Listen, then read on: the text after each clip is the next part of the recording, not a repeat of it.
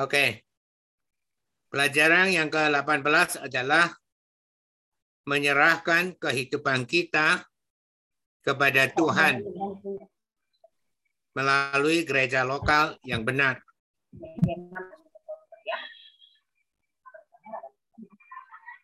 Menyerahkan kehidupan kita kepada Tuhan melalui gereja lokal yang benar. Oke, kita berdoa. Ya Tuhan Roh Kudus yang mulia yang sangat mengasihi kami. Tuhan kekuatan, kepercayaan, dan kebanggaan kami. Tuhan penolong dan penghibur kami. Tuhan kebenaran dan Tuhan sahabat kami. Kami sungguh bangga dan mengucap syukur dan berterima kasih atas penyertaanmu sepanjang hidup kami, sebelum kami percaya dan setelah kami percaya. Ya Tuhan Roh Kudus yang mulia, hari ini di dalam 18 pelajaran masuk pelajaran yang terakhir. Benar-benar kau limpahkan pewahyuan dan hikmat kemampuan dari surga melimpah-limpah tanpa berhenti turun ke atas kami anak-anakmu.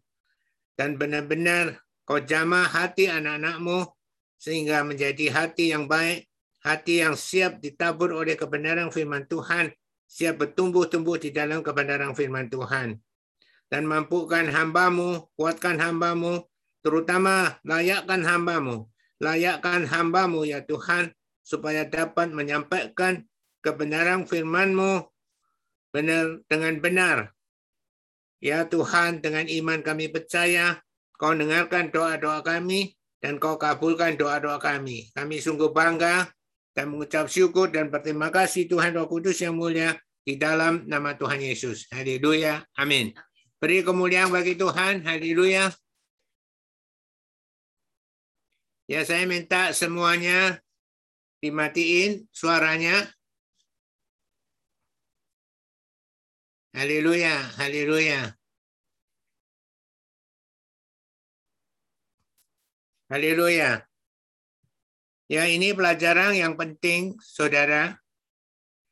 Menyerahkan kehidupan kita kepada Tuhan dan bagaimana kita bisa menyerahkan kehidupan kita kepada Tuhan jika kita tidak merasakan bahwa Tuhan telah menyelamatkan kita, bahwa Tuhan sungguh baik dan sangat baik.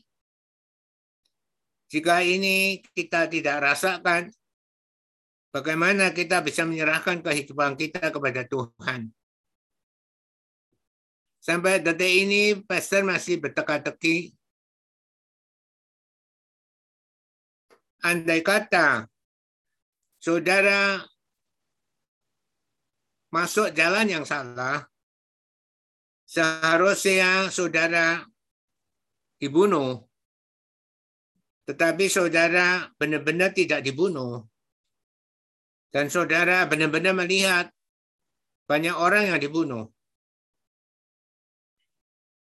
Jika saudara di dalam keadaan seperti itu, kalau sungguh-sungguh, pasti saudara akan berterima kasih sekali.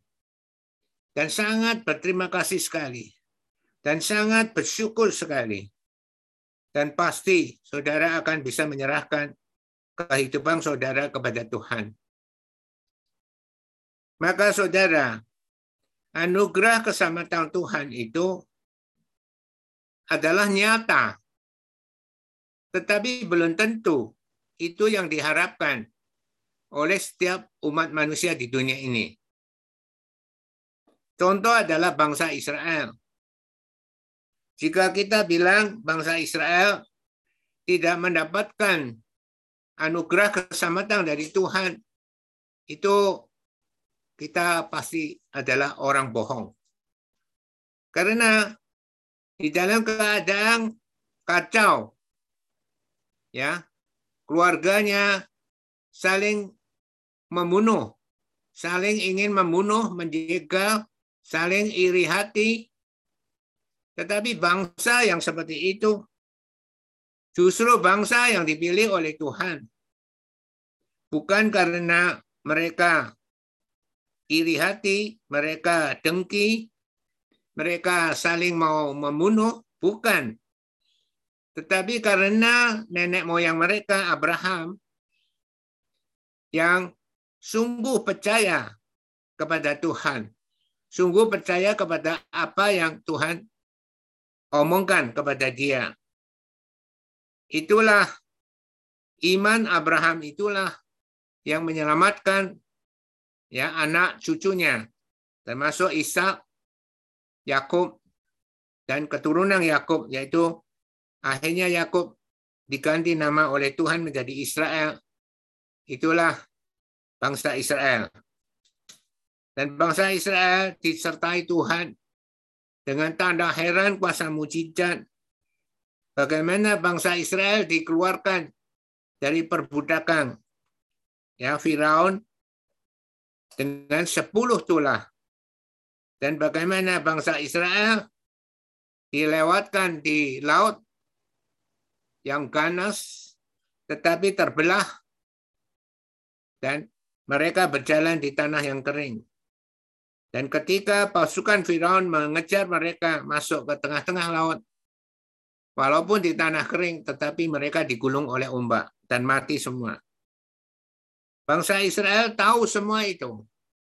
Dan selama 40 tahun mereka dibimbing oleh Tuhan, disertai dengan tiang, tiang awan kalau siang, kalau malam dengan tiang api. Dan tiang awan dan tiang api itu jika bergerak mereka bergerak. Jika itu berhenti mereka berkemah.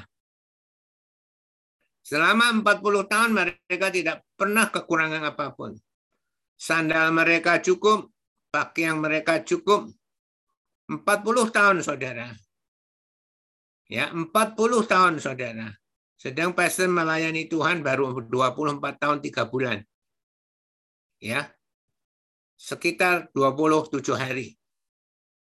Jadi ini 40 tahun saudara. Setiap hari diberi ya, roti dari surga, yaitu mana, dan diberi daging, yaitu burung puyuh. Setiap hari saudara. Selama 40 tahun. Dan ketika mereka mau masuk tanah perjanjian, ya Tuhan melalui Joshua membuka sungai Yordan terbelah menjadi dua dan mereka berjalan di tanah kering di sungai Yordan. Saudara bayangkan, bangsa yang seperti ini, bahkan mereka sudah sampai tanah perjanjian, mereka dihalangi. Ya, matahari demi bangsa Israel berhenti hampir satu hari sebelum bangsa Israel mengalahkan ya Gibeon. Sebelum itu matahari berhenti demi ya umat demi Israel. Tetapi apakah bangsa Israel pernah Ya, di Alkitab dicatat mereka berterima kasih tidak. Apakah mereka mengucapkan syukur? Tidak. Mereka hanya takut dihukum oleh Tuhan. Itu saja. Tetapi mereka tidak pernah mengucap syukur berterima kasih. Saudara, ini adalah pelajaran yang sungguh-sungguh saudara harus renungkan.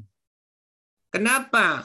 Karena bangsa Israel tidak butuh ya tanah perjanjian.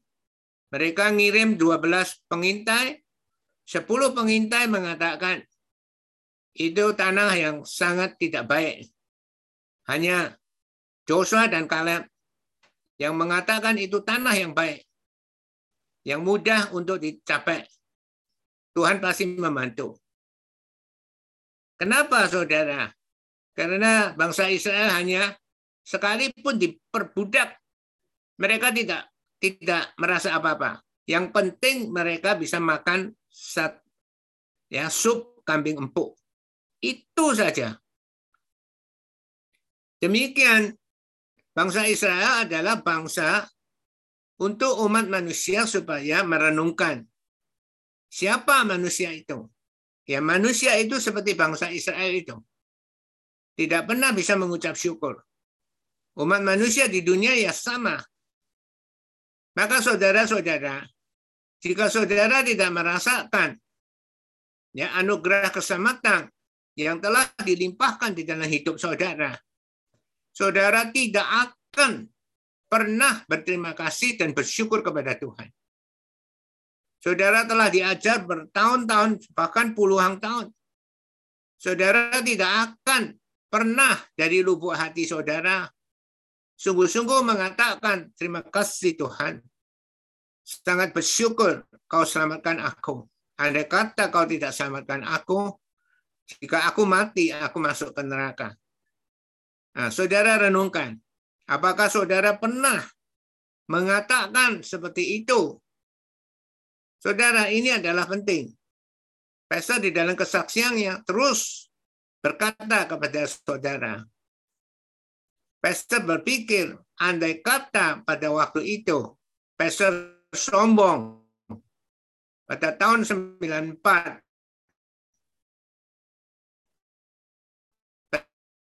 Pastor buka toko yang kedua, yang besar sekali di Jalan Magelang. Waktu itu banyak orang yang mau berfoto dengan Pastor yaitu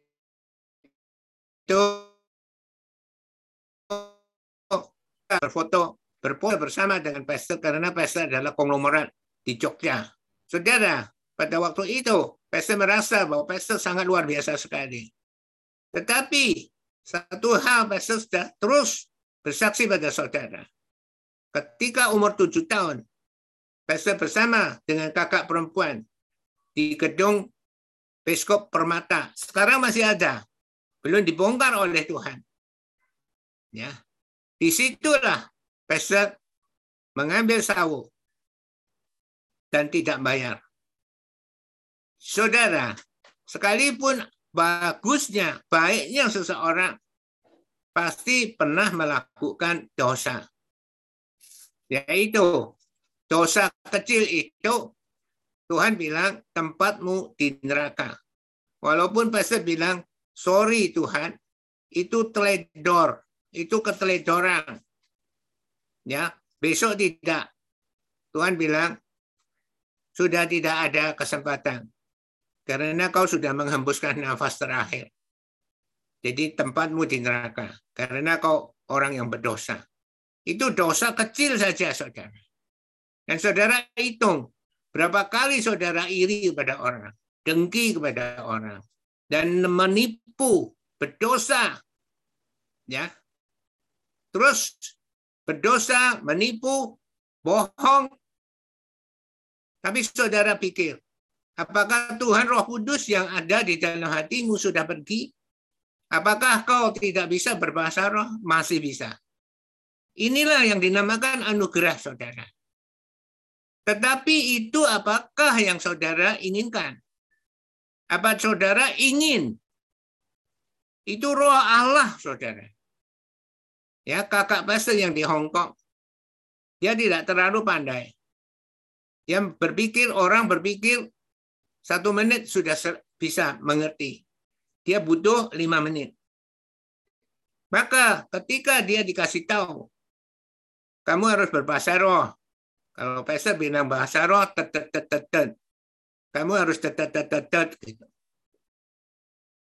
Dia bilang, apakah aku perlu tet, tet, tet, tet, tet? Perlu. Artinya apa tet, tet, tet, tet? Ya, dulu Pastor sudah jelaskan, tapi dia enggak, enggak paham. Nah, belakangan ini Pastor jelaskan.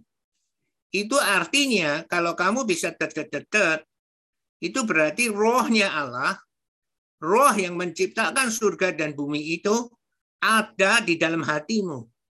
Dia bertanya, apakah benar? Apakah benar? Dia senang sekali. Karena rohnya Allah ada. Apakah benar? Benar. Kalau tanganmu menumpang tangan pada orang, kamu mendoakan orang, orang itu akan mendapatkan kesembuhan. Jadi tanganmu luar biasa. Saya Apakah benar? Benar. Senang sekali. Saudara, ini adalah penting sekali. Ya. Kok aku berbohong terus? Ya, aku terus menutupi segala kesalahanku supaya aku gengsi ya tidak ya tidak pecah. Tidak ada orang yang mengerti. Aku tetap hidup bergensi. Aku terus berbohong. Cari ya alasan untuk berbohong, berbohong menutupi kesalahanku. Tetapi kenapa Roh Kudus masih ada di dalam hatimu? Itu menandakan kau dikasih oleh Tuhan. Tetapi apakah dia bisa berterima kasih kepada Tuhan? Ya, tidak. Karena itu bukan kebutuhannya. Jadi anugerah keselamatan bisa pergi ke surga yang baru, bumi yang baru, dan kota Yerusalem yang baru, yang indah itu, dia tidak butuh. Dia butuh gengsi. Kalau hidupku di dunia ini, aku ada gengsi, aku dihormati oleh famili-familiku, Aku dihormati oleh famili-famili dari ayahku. Aku dihormati oleh famili-famili ibuku. Aku sudah cukup. Aku sudah senang. Itu cukup. Tidak perlu yang lain. Aku masuk surga atau tidak masuk surga, itu tidak penting. Saudara, ini yang dinamakan anugerah keselamatan saudara. Jadi saudara sudah mendapat anugerah keselamatan belum? Sudah. Tetapi saudara merasakan belum? Belum. Karena saudara tidak butuh. Yang saudara butuh kalau saudara hidup di dunia ini. Ya, ada yang yang penting apa?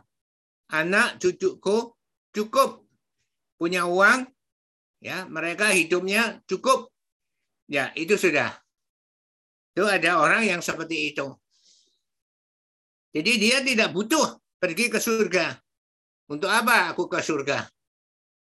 Aku yang penting adalah ya aku menuruti apa keinginan. Jadi saudara, itu yang dinamakan anugerah saudara. Bukan karena saudara, tapi Tuhan, kasih Tuhan, itu melampaui batas. Sekalipun saudara ya tidak minta kepada Tuhan, tetapi saudara diberi anugerah keselamatan. Seperti pastor dapat hole in one. Ya. Memang pastor minta kalau empat kali hole in one. Baru percaya. Tetapi bayangkan dalam sembilan bulan orang latih Anggolo pukulannya ke kanan ke kiri tidak teratur. Kok Isa dapat hole in one? Sembilan bulan, saudara. Dan juara dunia pun sampai detik ini belum belum tentu mereka dapat hole in one. Memang ada yang dapat hole in one.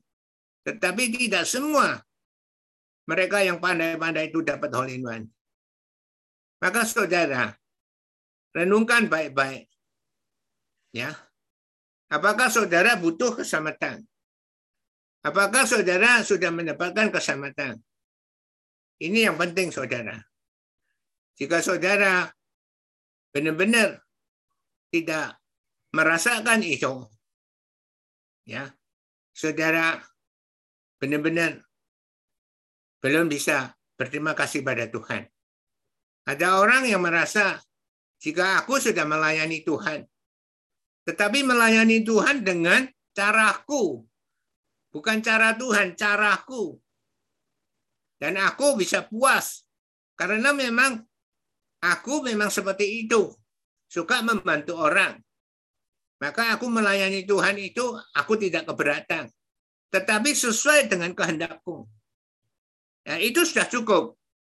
Soal aku bisa masuk ke surga, masuk ke bumi yang baru, kota Yerusalem yang baru, itu tidak penting. Tapi apakah Tuhan Roh Kudus masih ada di dalam orang itu? Masih. Apakah dia punya karunia? Punya. Dia bisa menumpang tangan, dia bisa menyembuhkan orang sakit. Tapi apakah dia butuh sungguh-sungguh surga yang benar, bumi yang ya, yang baru dan kota Yerusalem yang baru. Tidak. Saudara, ini adalah namanya anugerah keselamatan. Maka pelajaran ke-18 yang benar itu adalah yang pertama adalah anugerah keselamatan. Karena orang yang tidak mau bertobat pun Tuhan memberi dia kesempatan untuk menerima anugerah keselamatan. Saudara, saudara renungkan baik-baik. Ini adalah penting. Karena ini pelajarannya adalah menyerahkan kehidupan kita kepada Tuhan. Maka jika keselamatan itu bukan kehendak saudara, bukan keinginan saudara yang sesungguhnya, saudara mempunyai berhala, mempunyai Tuhan yang sesungguhnya di dalam hati saudara, maka saudara tidak akan bisa berterima kasih kepada Tuhan. Apalagi menyerahkan kehidupan saudara kepada Tuhan. Itu omong kosong. Saudara, tolong renungkan baik-baik. Ya, status saudara sekarang ini, jika ada Roh Kudus masih ada di dalam hati saudara, berarti Roh Allah masih mengasihi saudara, belum mau meninggalkan saudara. Ya, sekalipun saudara sering berbohong terus, berbohong, berbohong, berbohong. Setiap ditanya terus berbohong, setiap ditanya terus berbohong. Tapi Tuhan Roh Kudus masih ada. Ya, itu yang namakan anugerah saudara. Ya, amin. Saudara mengerti? Maka saudara hargailah ya anugerah keselamatan Tuhan yang telah dilimpahkan di dalam hidup saudara. Seperti kakak Peset tadi. Kalau orang lain satu menit bisa berpikir selesai, dia harus lima menit. Maka setelah, setelah satu tahun, dua tahun dia dipakai soh kudus, dia bisa berbahasa roh, dia bisa tetet Tapi dia belum sadar bahwa itu tandanya roh Allah ada di dalam hatinya. Jadi setelah dua tahun dia baru sadar, oh betul toh, betul toh. Rohnya Allah ada di dalam hatiku. Iya betul, benar, itu benar. Buat dia senang sekali. Saudara mengerti arti ini. Amin. Maka saudara renungkan baik-baik. Ini pelajaran ini adalah ya Pelajaran yang terakhir, menyerahkan kehidupan kita kepada Tuhan. Ya, kalau pastor mau berpikir, pastor tidak lahir di dalam keluarga yang percaya pada Tuhan. Sejak kecil, sejak TK, ya sampai SD, SMP, SMA, itu diajar tidak ada Tuhan di dunia ini. Maka bagaimana pastor bisa percaya pada Tuhan? Tetapi akhirnya pastor percaya nggak? Percaya. Nah, pastor harus terus belajar, terus belajar. Apakah Tuhan itu ada? Apakah Tuhan itu ada? Ya, saudara telah mendengarkan khotbah pastor. Sudah memberi contoh-contoh membuktikan bahwa Tuhan itu ada. Tapi apakah saudara tertarik? Belum tentu. Karena yang saudara inginkan lain dengan apa yang Tuhan inginkan. Maka Tuhan Yesus mengatakan, setiap orang yang mau mengikut aku, setiap orang yang mau mengikut aku, baik orang yang belum percaya maupun orang yang sudah percaya. Setiap orang, perhatikan, setiap orang yang mau mengikut aku Yesus harus menyangkal dirinya.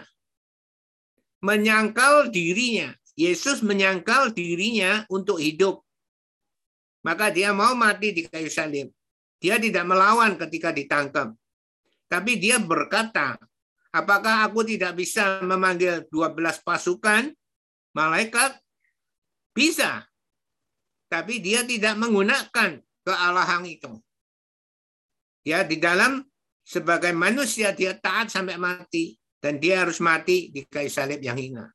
untuk memakukkan segala dosa umat manusia di dalam tubuhnya di kayu salib. Dia menyangkal dirinya. Itu Yesus. Dia memikul salibnya, memikul seluruh penderitaan umat manusia di dunia ini. Ya, kalau kita tidak mau menyangkal diri kita, menyangkal Tuhan kita yang sebenarnya adalah Tuhan kita yang sesungguhnya, kita tidak mau menyangkal, yaitu kedagingan kita. Ya, kita tidak memikul salibnya. Bagaimana kita bisa mengikut Yesus? Saudara, ini adalah pelajaran yang sungguh-sungguh. Ya, pelajaran yang benar, 18 pelajaran. Yang pertama itu harusnya anugerah keselamatan. Baru kedua adalah petobatan. Kita diajar hati-hati apa yang dinamakan bertobat sesungguhnya, apa yang tidak bertobat. Jadi saudara, sekarang saudara sudah jelas, amin. Amin. Maka renungkan baik-baik. Ya, seharusnya ya. Seharusnya ya kalau surga itu adalah jauh sekali. Karena saudara hanya diberitahu bahwa di dalam Alkitab tercatat di kitab Wahyu pasal 21. Ya, ayat 1 sampai ayat 20 lebih menunjukkan bahwa besok seperti itu. Tapi itu dicatat di Alkitab, itu belum belum terjadi. Tadi Pastor juga menyebut pada saudara. Jika saudara seharusnya lewat jalan itu, saudara mati. Dan ternyata banyak orang yang lewat jalan itu mati. Tapi saudara tidak mati. Ya. Saudara akan menganggap itu pertolongan Tuhan atau tidak. Jika saudara tidak menganggap itu pertolongan Tuhan, apakah saudara bisa berterima kasih? Tidak. Maka saudara, ini adalah pelajaran yang paling penting ya, menyerahkan kehidupan kita kepada Tuhan. Maka jika saudara bisa sungguh-sungguh bahwa Tuhan itu sungguh luar biasa, ya seperti dulu banyak orang mengatakan orang yang merokok tidak bisa dibaptis Roh Kudus. Tetapi Pastor di Purwokerto membuktikan ya ya membuktikan bahwa di Purwokerto ada orang yang merokok, rokoknya ada satu pak di sini, satu pak di sana, satu pak itu bukan satu batang loh, ya satu pak, satu bungkus, ya di mana-mana ada rokok, tapi kenyataannya dia dibaptis Roh Kudus. Saudara, itu yang dinamakan anugerah, saudara.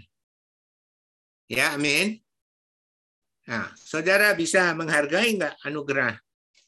Kalau saudara bisa menghargai anugerah, saudara bisa berterima kasih dan bersyukur kepada Tuhan. Maka mau lihat seseorang, kualitas seseorang bukan dilihat status dia. Sebagai presiden, sebagai perdana menteri, sebagai menteri, atau sebagai orang yang sangat kaya sekali. Bukan.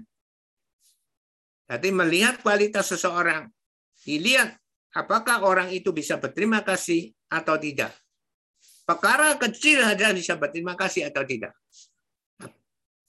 Apalagi perkara yang besar seperti keselamatan ini. Ya, saudara, ini adalah ha, penting sekali untuk saudara renungkan. Ya, amin. Dan jika saudara oh ikut Tuhan itu ya seperti ini. Ya diajar gitu setiap minggu, setiap minggu. Kalau saudara menganggapnya seperti itu, ya saudara tidak bisa berterima kasih kepada Tuhan. Saudara, ini adalah penting sekali. Nah, maukah kita menyerahkan kehidupan kita kepada Tuhan? Jika kita mau karena kita merasakan bahwa anugerah keselamatan Tuhan telah dilimpahkan di dalam kehidupan kita. Maka saudara ini adalah penting. Ya, kalau saudara benar-benar merasa setelah diselamatkan bukan karena perbuatan baik kita, tetapi karena Tuhan mengasihi kita, kita diselamatkan. Kita akan berseru, bertepuk tangan, haleluya, haleluya.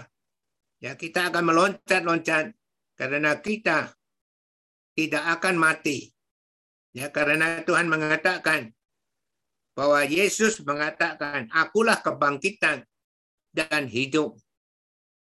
Barang siapa percaya kepadaku, ia akan hidup walaupun sudah mati. Itu di dalam Injil Yohanes pasal 11 ayat 25. ya, amin. Nah, sekarang kita belajar.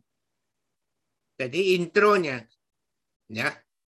Saudara mau menyerahkan kehidupan kita kepada Tuhan, itu tergantung saudara sadar atau tidak bahwa saudara dilimpahi anugerah keselamatan oleh Tuhan. Ya, pastor mau menyerahkan kehidupan pastor kepada Tuhan. Ya, sampai pastor menghembuskan nafas terakhir.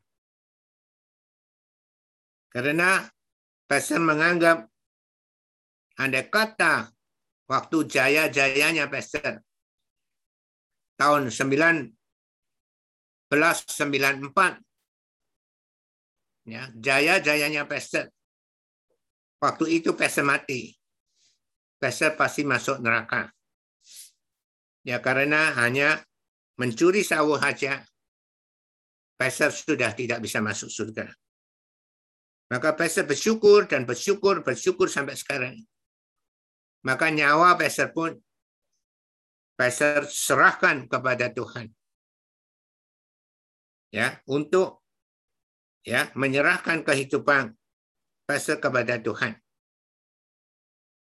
Ya, Saudara, bagaimana apa yang dinamakan menyerahkan kehidupan kita kepada Tuhan yaitu menyerahkan kehidupan kita kepada amanat agung Tuhan.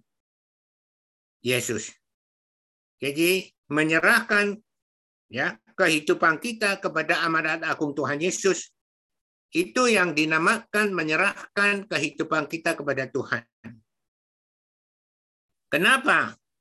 Kenapa menyerahkan kehidupan kita kepada amanat agung Tuhan Yesus? Itu baru dinamakan menyerahkan kehidupan kita kepada Tuhan.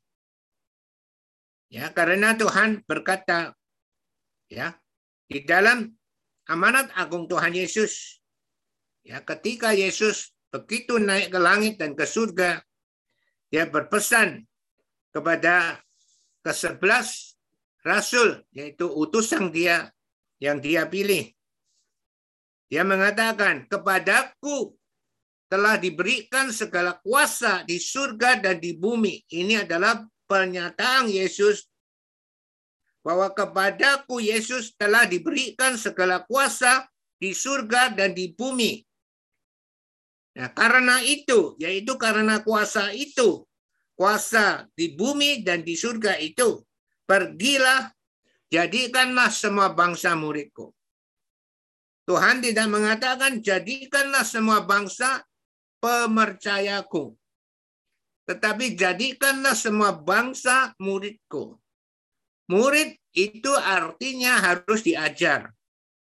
Dan baptislah mereka dalam nama Bapa dan Anak dan Roh Kudus.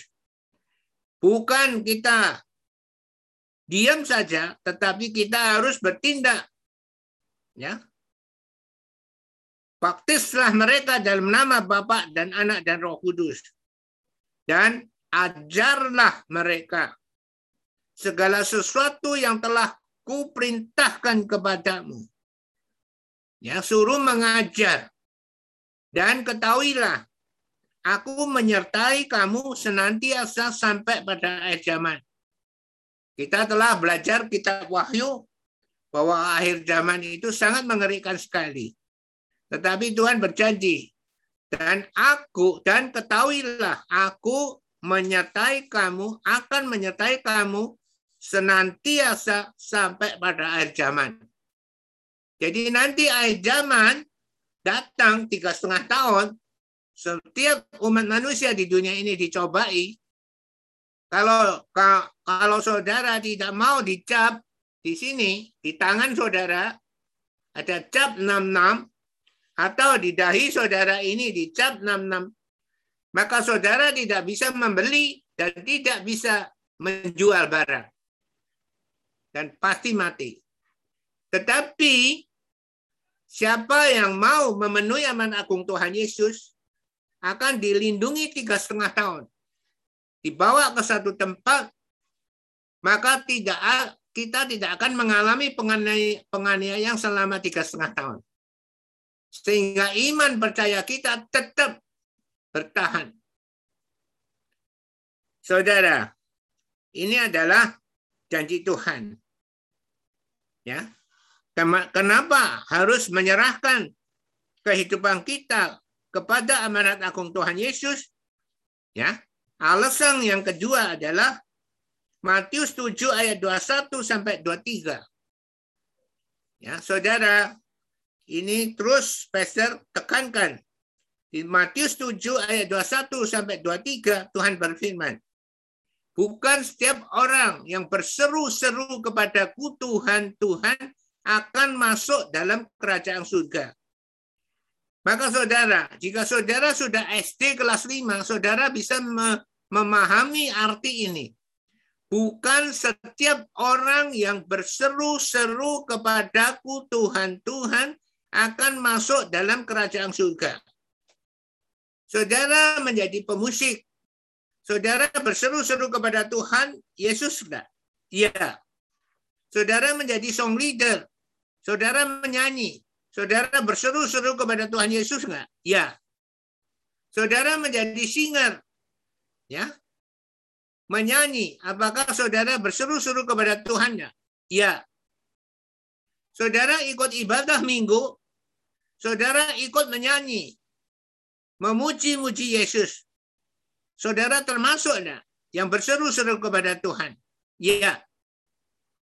Tetapi Tuhan bilang, bukan setiap orang yang berseru-seru kepada Tuhan, Tuhan akan masuk dalam kerajaan surga. Melainkan dia yang melakukan kehendak Bapakku yang di surga. Melainkan dia yang melakukan kehendak Bapakku yang di surga.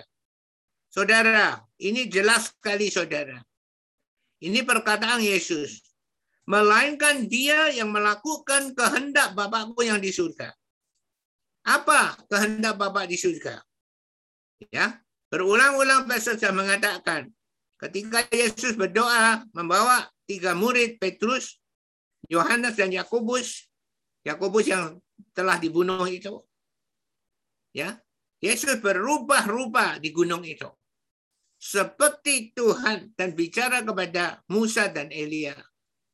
Pada waktu itu, ya, ada suara surga mengatakan, inilah anakku, aku berkenan kepadanya. Dengarkanlah dia. Dengarkanlah dia. Ini adalah kehendak Bapak yang di surga. Dengarkanlah apa yang Yesus katakan. Itu adalah kehendak Bapak di surga melainkan dia yang melakukan kehendak Bapakku yang di surga. Itu yang masuk. Pada akhir zaman, banyak orang berseru kepadaku, Tuhan, Tuhan, bukankah aku bernubuat demi namamu? Apa tidak luar biasa? Berbicara mewakili Tuhan. Ya, bernubuat demi namamu. Dan mengusir setan-setan demi namamu. Dan mengadakan banyak-banyak mujizat demi namamu. Apa nggak luar biasa? Bernubuat demi nama Tuhan. Ya, mengusir setan-setan demi nama Tuhan. Dan mengadakan banyak-banyak mujizat demi nama Tuhan. Tetapi Yesus berkata, pada waktu itu aku akan berterus terang kepada mereka. Enyahlah, ya, aku tidak pernah mengenal kamu sekalian. Ya, enyahlah daripadaku kamu sekalian pembuat kejahatan. Aku tidak pernah mengenal kamu. Jadi melayani Tuhan itu bukan hanya bernubuat. Bernubuat kamu akan menjadi terkenal di dunia kerohanian. Ya. Dan mengusir setan-setan. Demi nama Yesus kamu akan terkenal di dunia kerohanian. Dan mengadakan banyak-banyak mujizat demi nama Yesus kamu akan terkenal di dunia kerohanian. Tapi Yesus bilang, aku tidak pernah mengenal kamu. Jadi satu-satunya jalan apa? Melainkan dia yang melakukan kehendak Bapakku yang di surga. Maka Yesus mengatakan di Matius 7 ayat 24 menegaskan ya, barang siapa mendengarkan perkataanku ini yaitu ayat 21 sampai 23 barang siapa mendengarkan perkataanku ini perhatikan ini dan melakukannya. Dialah ya seperti orang yang membangun rumah di atas batu. Ya dan angin datang banjir datang tetapi rumah itu tetap berdiri. Iman kita tetap teguh. Ya saudara. Jadi saudara ini adalah nah, apa kehendak Bapak di surga yaitu apa yang dikatakan Yesus pergi jadikan semua bangsa muridku maka menyerahkan, melayani, menyerahkan kehidupan kita kepada Tuhan, yaitu menyerahkan kehidupan kita kepada amanah agung Tuhan Yesus. Mungkin saudara tidak bisa pergi. Ya. Tetapi saudara mau. Orang yang mau dan orang yang tidak mau itu berbeda. Saudara mau saudara berusaha untuk mengerti. Ya, saudara mau mendengarkan khotbah-khotbah kembali supaya saudara mengerti. Berarti saudara siap untuk memuridkan semua bangsa menjadi murid. Tetapi tidak mau saudara suruh mendengarkan khotbah-khotbah kembali, saudara tidak akan mendengarkan khotbah-khotbah itu kembali. Karena saudara tidak mau ya memuridkan semua bangsa menjadi murid Tuhan. Maka saudara, saudara tidak bisa ya seperti dulu ya mertua saya Bobo dia mengatakan ya tidak bisa aku seperti Aun. Dia panggil Peser adalah Aun. Pergi ke mana-mana. Aku yang tidak bisa. Ya maksudnya seperti bobo gitu, kalau mau mendengarkan khotbah, itu sudah mau memenuhi amanah agung Tuhan Yesus. Apalagi dia mau mendengarkan kembali. Dia tidak bisa pergi, tapi dia siap dimuridkan. Saudara, mau dan tidak mampu, itu berbeda. Tidak mampu pergi, Tuhan ya akan fahami. Tetapi tidak mau, itu Tuhan tidak bisa menerima. Melainkan dia yang melakukan kehendak Bapakku yang di. Maka saudara, ini adalah penting sekali. Maka saudara catat di Yohanes pasal 12 ayat 48. Yohanes pasal 12 ayat 48. Tuhan berfirman, Barang siapa menolak aku dan tidak menerima perkataanku, perhatikan. Barang siapa menolak aku, Yesus, dan tidak menerima perkataanku, Yesus, maka dia sudah ada hakimnya. Dia sudah ada hakimnya, saudara, yaitu firman yang telah kukatakan itu akan menjadi hakimnya pada akhir zaman. Firman yang telah kukatakan itu akan menjadi hakimnya pada akhir zaman. Apa firman yang telah dikatakan? Yaitu, pergi, jadikan semua bangsa muridku. Dan bukan setiap orang yang berseru-seru kepadaku, Tuhan, Tuhan akan masuk dalam kerajaan surga melainkan dia yang melakukan kehendak Bapakku yang di surga. Itu adalah firman yang telah kukatakan itu. Itu yang akan menjadi hakimnya pada akhir zaman. Maka saudara percaya apa yang dikatakan Tuhan pasti dilakukan. Saudara jangan ambil untung-untungan. Ya, aku ambil untung-untungan. Kata orang tidak seperti itu. Itu hanya anggapannya pastor saja. Memang pastor terlalu ekstrim. Ini bukan soal ekstrim. Ini adalah pastor mengatakan apa yang dalam Alkitab katakan. Dan tidak ditutup-tutupi dan tidak ditambah-tambahi. Tetapi apa adanya pastor katakan. Ya saudara boleh percaya dan saudara boleh tidak percaya. Itu hak saudara. Ya, tetapi Tuhan mengajar melalui pastor. Ya, saudara. Sekarang saudara sudah mengerti? Jadi menyerahkan kehidupan kita kepada Tuhan itu adalah menyerahkan kehidupan kita kepada amanat agung Tuhan Yesus.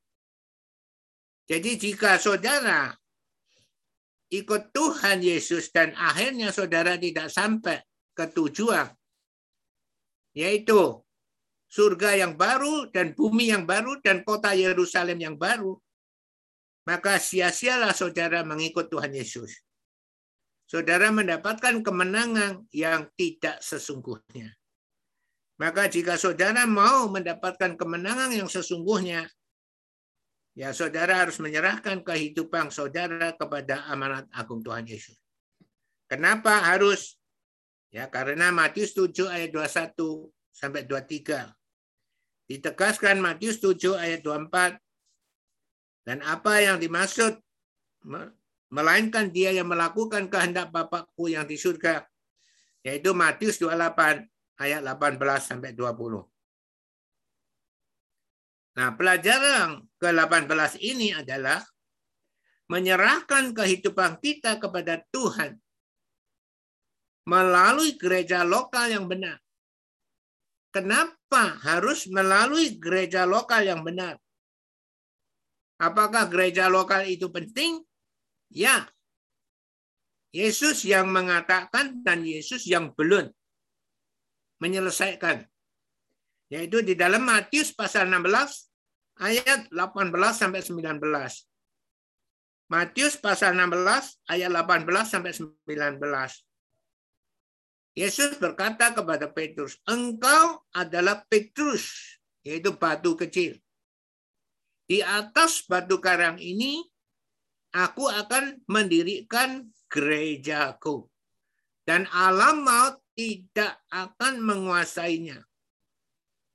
Apa arti gereja di sini?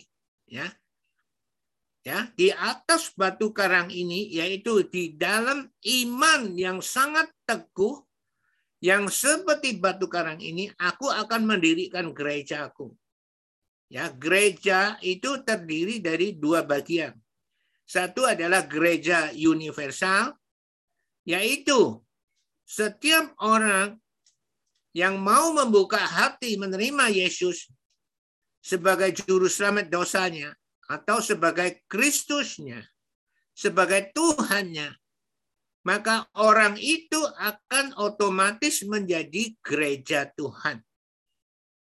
Tidak dibatasi di mana dia menerima Yesus dan kapan dia menerima Yesus, pada zaman kapan dia menerima Yesus tidak dihitung. Ya pada zaman kapan tidak dihitung pada daerah mana asal dia membuka hati benar-benar menerima Yesus sebagai juru selamat dosanya sebagai Kristusnya sebagai Tuhannya maka dia akan menjadi gereja. Ya Tuhan Yesus.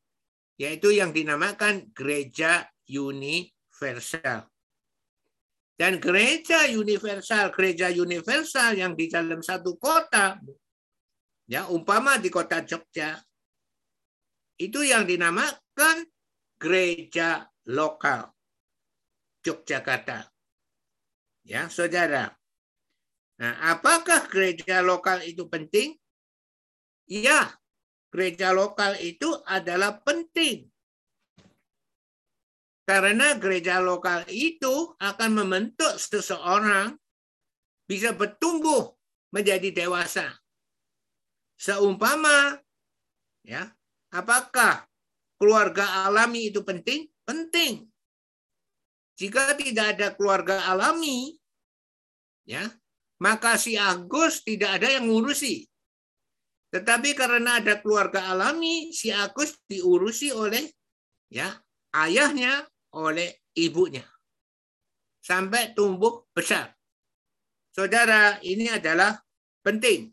Demikian orang yang sudah membuka hati menerima Yesus sebagai juru selamat dosanya, sebagai Kristusnya, sebagai Tuhannya, maka orang itu akan menjadi gereja. Dan gereja-gereja ini, gereja universal, gereja universal ini, kalau di dalam satu kota dikumpulkan di dalam satu gereja lokal, yaitu keluarga Tuhan, keluarga rohani Tuhan. Nah, apakah gereja lokal itu penting? Ya, penting. Di Efesus 4, saudara lihat di Efesus 4,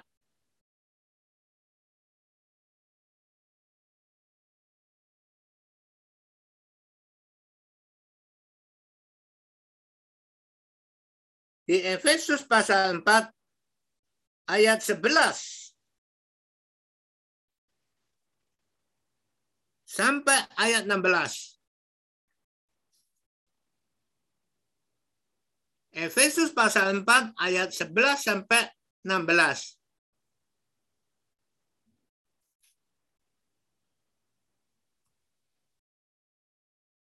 Ya, kita lihat dan ialah Tuhan yang memberikan baik rasul-rasul atau utusan-utusan maupun nabi-nabi, baik pemberita-pemberita Injil maupun gembala-gembala dan pengajar-pengajar, lima pemimpin ya diberikan kepada orang percaya untuk memperlengkapi orang-orang kudus, perhatikan, untuk memperlengkapi orang-orang kudus bagi pekerjaan pelayanan. Bagi pekerjaan pelayanan. Bagi pembangunan tubuh Kristus. Gereja lokal itu adalah tubuh Kristus. Ya. Bagi pembangunan tubuh Kristus. Sampai kita semua perhatikan. Sampai yang ada di dalam tubuh Kristus itu, sampai kita semua telah mencapai kesatuan iman. Yaitu kesatuan percaya kita dan pengetahuan yang benar tentang anak Allah. Yaitu siapa Yesus. Jadi saudara di dalam gereja lokal itu ditumbuhkan sampai saudara mengenal ya siapa anak Allah itu, siapa Yesus Kristus itu. Maka Petrus berkata kepada saudara, sampai satu juta kali dua juta kali aja Petrus akan membawa Matius pasal 1 ayat 21. Kenapa dinamakan Yesus? Karena dialah yang akan menyelamatkan umat manusia dari dosa mereka. Saudara diajar dan diajar, diajar, diajar sampai ya saudara mencapai kesatuan iman dan pengetahuan yang benar tentang anak Allah. Siapa Yesus itu? Kedewasaan penuh supaya saudara dewasa penuh dan tingkat pertumbuhan yang sesuai dengan kepenuhan Kristus dan saudara terus bertumbuh dewasa sehingga kita bukan lagi anak-anak perhatikan sehingga kita bukan lagi anak-anak yang diombang-ambingkan oleh rupa-rupa angin pengajaran. Perhatikan, sehingga kita bukan lagi anak-anak yang diombang-ambingkan oleh rupa-rupa angin pengajaran. Bukankah banyak angin pengajaran? Ibadah online harusnya tetapi tetap ibadah offline harus tatap muka. Sedang Amsal 22 sudah mengatakan, Amsal 22 ayat 3, kalau orang bijak melihat malapetaka, bersembunyilah ia. Tetapi orang tak berpengalaman, berjalan terus lalu kena celaka. Ya, kenapa ibadah offline? Karena kita tidak takut Tuhan menyertai kita. Itu adalah angin-angin pengajaran yang ya itu adalah rupa-rupa angin pengajaran oleh permainan palsu manusia. Apa permainan palsu manusia? Nah, kenapa? Ya, pendeta harus mengadakan ibadah offline. Kenapa? Ya ini. Firman Tuhan mengatakan oleh permainan palsu manusia dalam kelicikan mereka yang menyesatkan. Ya, sekarang coba coronavirus di Indonesia 200, 300, 400, 500 itu sudah bertahan sampai berbulan-bulan. Tapi sekarang menjadi berapa? 9.000. Sekarang hari ini 9.000. Aneh lah, dari 200, 300, 400 sudah bertahan bulan-bulan. Kalau orang bijak melihat malapetaka, bersembunyilah ia. Kalau semua seperti itu tidak akan. Maka sekolah dibuka, tatap muka 100%. Ya, penularan terjadi di mana-mana. Saudara mengerti? Amin. Ya. Ya sehingga kita bukan lagi anak-anak yang diombang-ambingkan oleh rupa-rupa angin pengajaran, oleh permainan palsu manusia dalam kelicikan mereka yang menyesatkan. Tetapi dengan teguh berpegang kepada kebenaran. Di dalam kasih kita bertumbuh di dalam segala hal ke arah dia Kristus yang adalah kepala. Dari pada nyala seluruh tubuh yang rapi tersusun dan diikat menjadi satu oleh pelayanan semua bagiannya, semua dengan kadar pekerjaan tiap-tiap anggota menerima pertumbuhannya dan membangun dirinya di dalam kasih. Itu pentingnya gereja lokal, saudara. Saudara akan ditumbuhkan di dalam gereja lokal yang sehat. Maka ketika saudara meneri, memilih gereja lokal, saudara harus memilih gereja lokal yang benar. Maka pelajaran ke-18 judulnya adalah menyerahkan kehidupan kita kepada Tuhan melalui gereja lokal yang benar. Melalui gereja lokal yang benar. Dan apa yang dinamakan gereja lokal yang benar harus ada dua unsur di dalam gereja lokal itu. Kita lihat di dalam satu Timotius 1 Timotius pasal 5 ayat 17. Kalau saudara mau lihat bahwa gereja lokal itu sehat atau tidak, ya, kita lihat adakah kriteria yang Tuhan sebut di dalam satu Timotius 5 ayat 17. Jika ada dua kriteria itu, maka gereja lokal itu adalah gereja lokal yang sehat. Satu kriteria yang satu adalah penatua, penatua yang baik pimpinannya. Penatua, penatua yang baik pimpinannya patut dihormati dua kali lipat. Saudara, penatua di sini adalah gembala. Ya, gembala-gembala yang baik pimpinannya patut dihormati dua kali lipat. Ya, gembala yang seperti apa?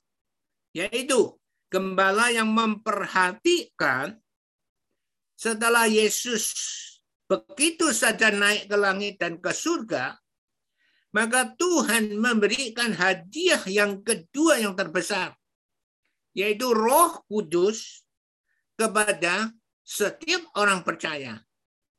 Itu ditemukan di Lukas pasal 11 ayat 13. Jika kamu yang jahat saja, jika kamu yang jahat saja tahu memberi pemberian-pemberian yang baik kepada anak-anakmu, apalagi Bapakmu yang di surga. Ini perhatikan, apalagi Bapakmu yang di surga. Ia akan memberikan roh kudus kepada mereka yang meminta kepadanya.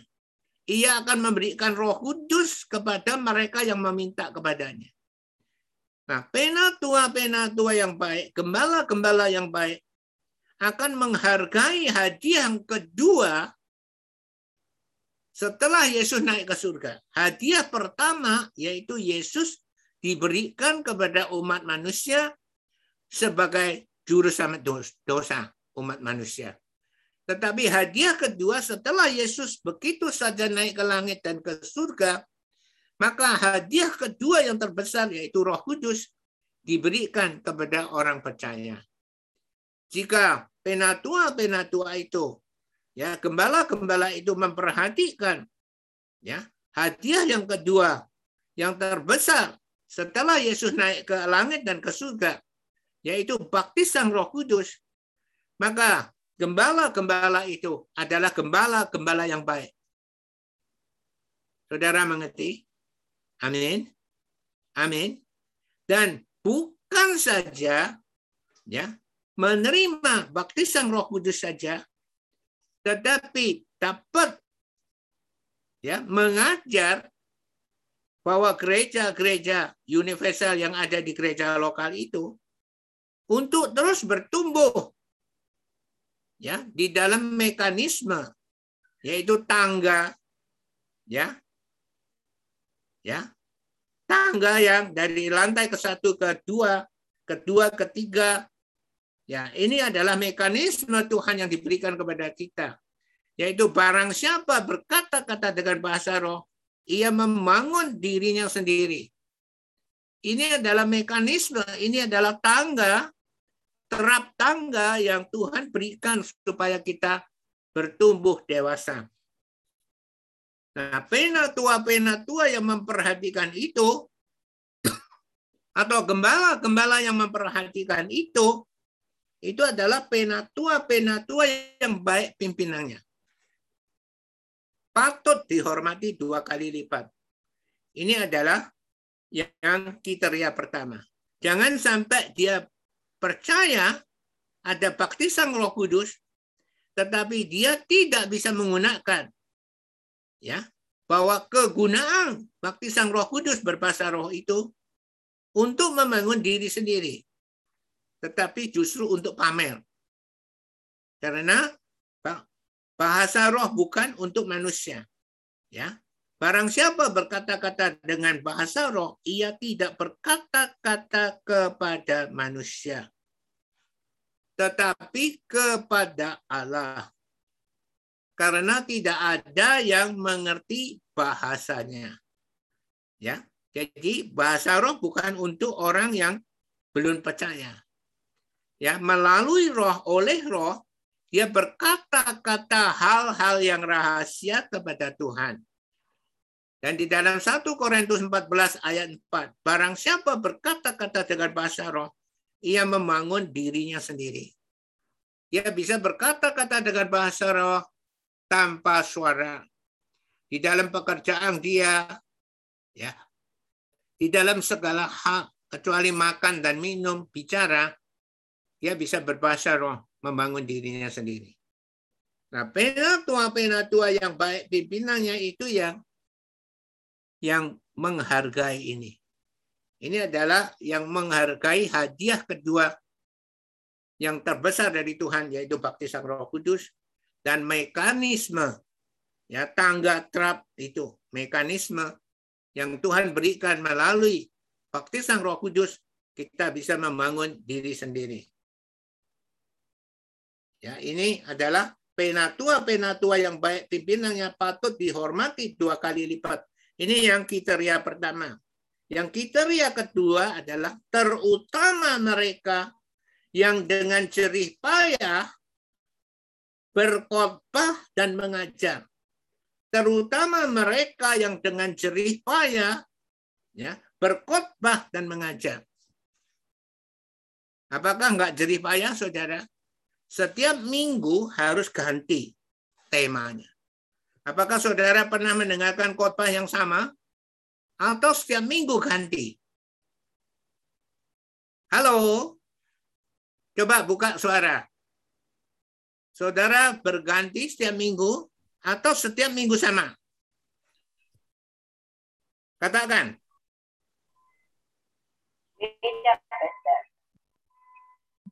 Berganti atau sama?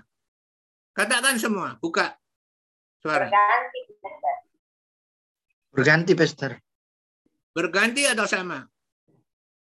Berganti, Pastor. Berganti, Pastor. Sulit nggak berganti itu? Perlu menyiapkan enggak? Ya, Pastor. Kalau selama 20 tahun, 22 tahun, setiap minggu diganti, sudah berapa khotbah? Kalau satu tahun, itu ada 12 minggu. Satu satu minggu, ya satu bulan ada empat minggu. Berarti satu tahun 50 minggu. Kalau 22 tahun itu 1100 minggu khotbahnya diganti. Apakah gereja lokal Jogja ini ada pemimpin yang seperti itu? Ya, terutama mereka yang dengan jerih payah berkhotbah dan mengajar. Pemimpin saudara pertama di Injili. Dia tidak bisa menjawab kalau orang awam tanya kepada saudara, kenapa kau ikut Yesus? Dia tidak bisa menjawab dengan mudah Akhirnya pastor ajar dia. Ya, kenapa dinamakan Yesus? Karena dialah yang akan menyelamatkan umat manusia dari dosa mereka. Itu kenapa kita ikut Yesus? Karena dosa. Karena ada dosa. Karena tidak mampu menebus dosa. Karena Yesus adalah yang menyelamatkan umat manusia dari dosa mereka. Maka aku ikut. Setelah itu diajar pelajaran ke satu setelah diajar selama dua jam, ditarik lagi ikut pelajaran yang kedua langsung. Coba tanya pemimpin saudara. Saudara bukan berkhotbah saja, tetapi mengajar sampai malam saudara. Dari umur 32 tahun, sekarang sudah 46. Betulkah pemimpin? Coba buka suara. Betulkah pemimpin? Kalau betul, buka suara. Amin, Pastor. Betul nggak? Dari 32 tahun sampai 46 tahun? Pastor, thank you. Betul nggak? Betul, Pastor. Oke. Okay. kriteria ya gereja lokal yang benar.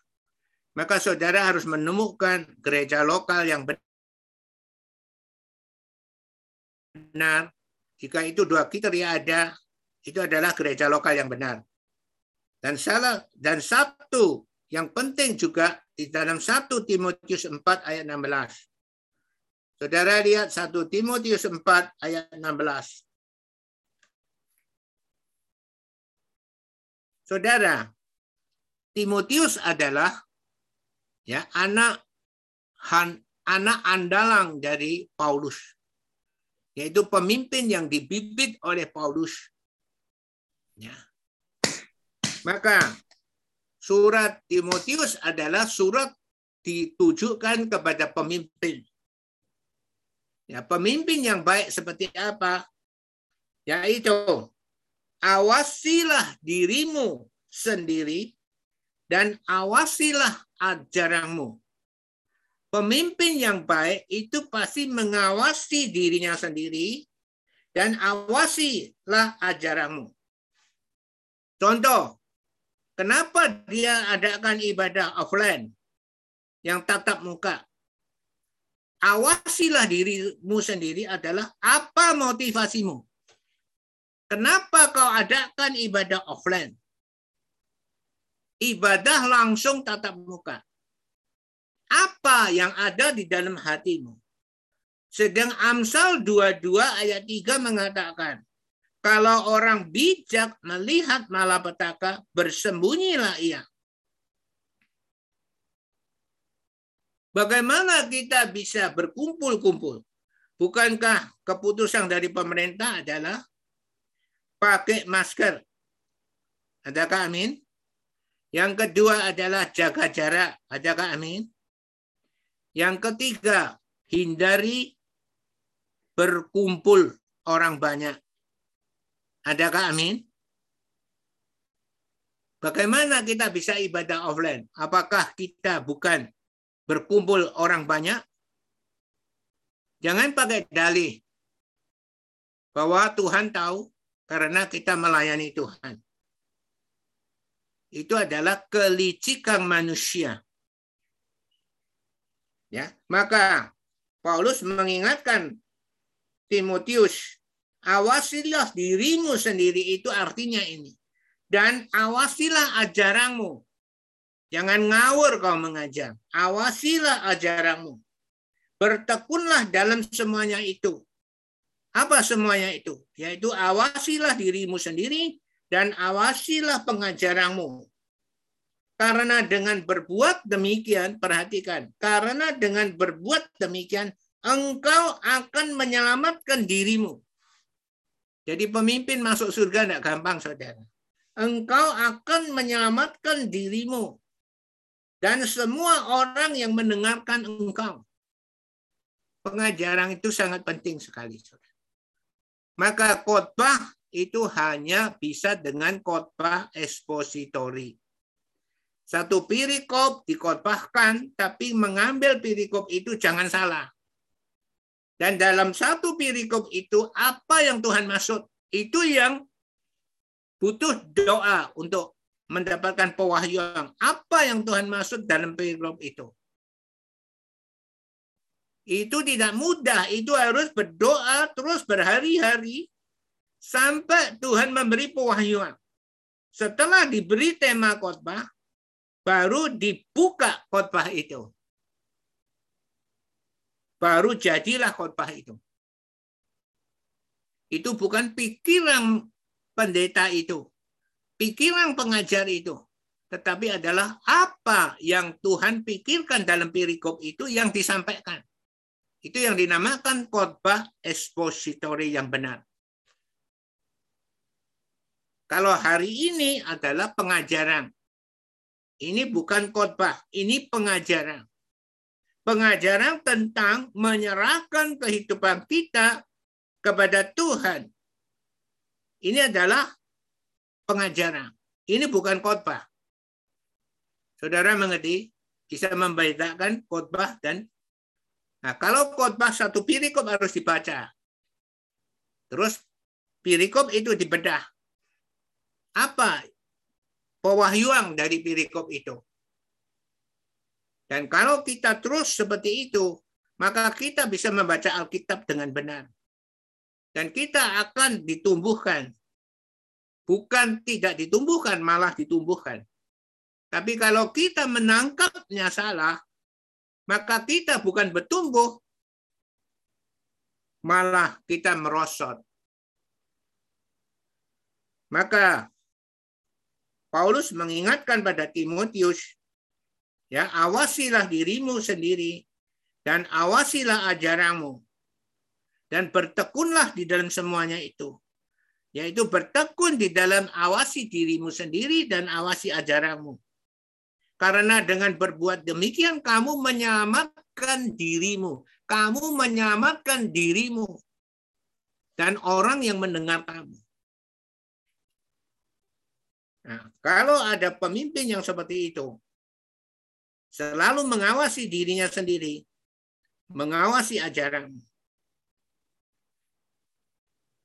Itu adalah pemimpin yang Tuhan hendaki. Saudara, jangan melayani Tuhan demi imbalan, saudara. Ini adalah penting, saudara. Jangan sampai kita menjadi batu sandungan Allah kamu melayani Tuhan Akhirnya ya kamu nerima amplop.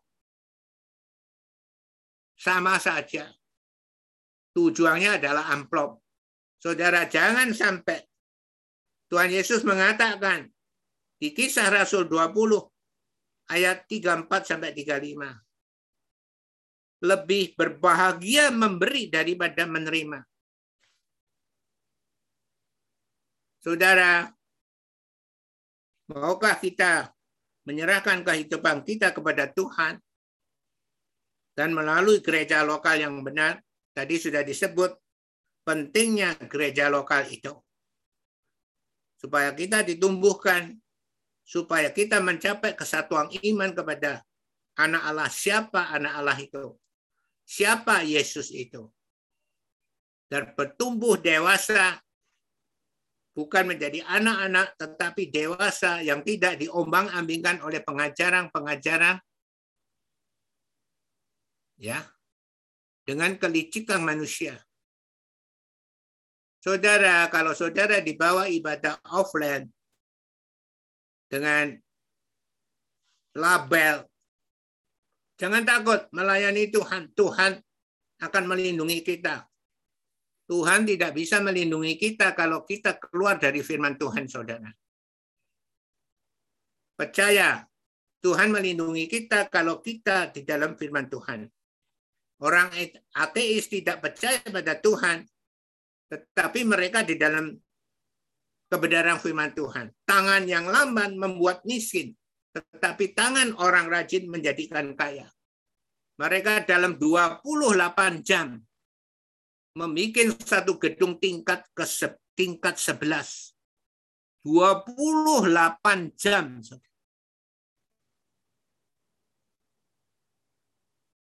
Kita jangan menjadi orang orang percaya yang bisa ngomong tapi tidak bisa bekerja. Omong doang. Sudah mengerti? Amin. Amin. Maukah saudara menyerahkan kehidupan kita kepada Tuhan? Itu tergantung saudara. Seberapa saudara menganggap pentingnya anugerah keselamatan yang telah dilimpahkan di dalam hidup saudara.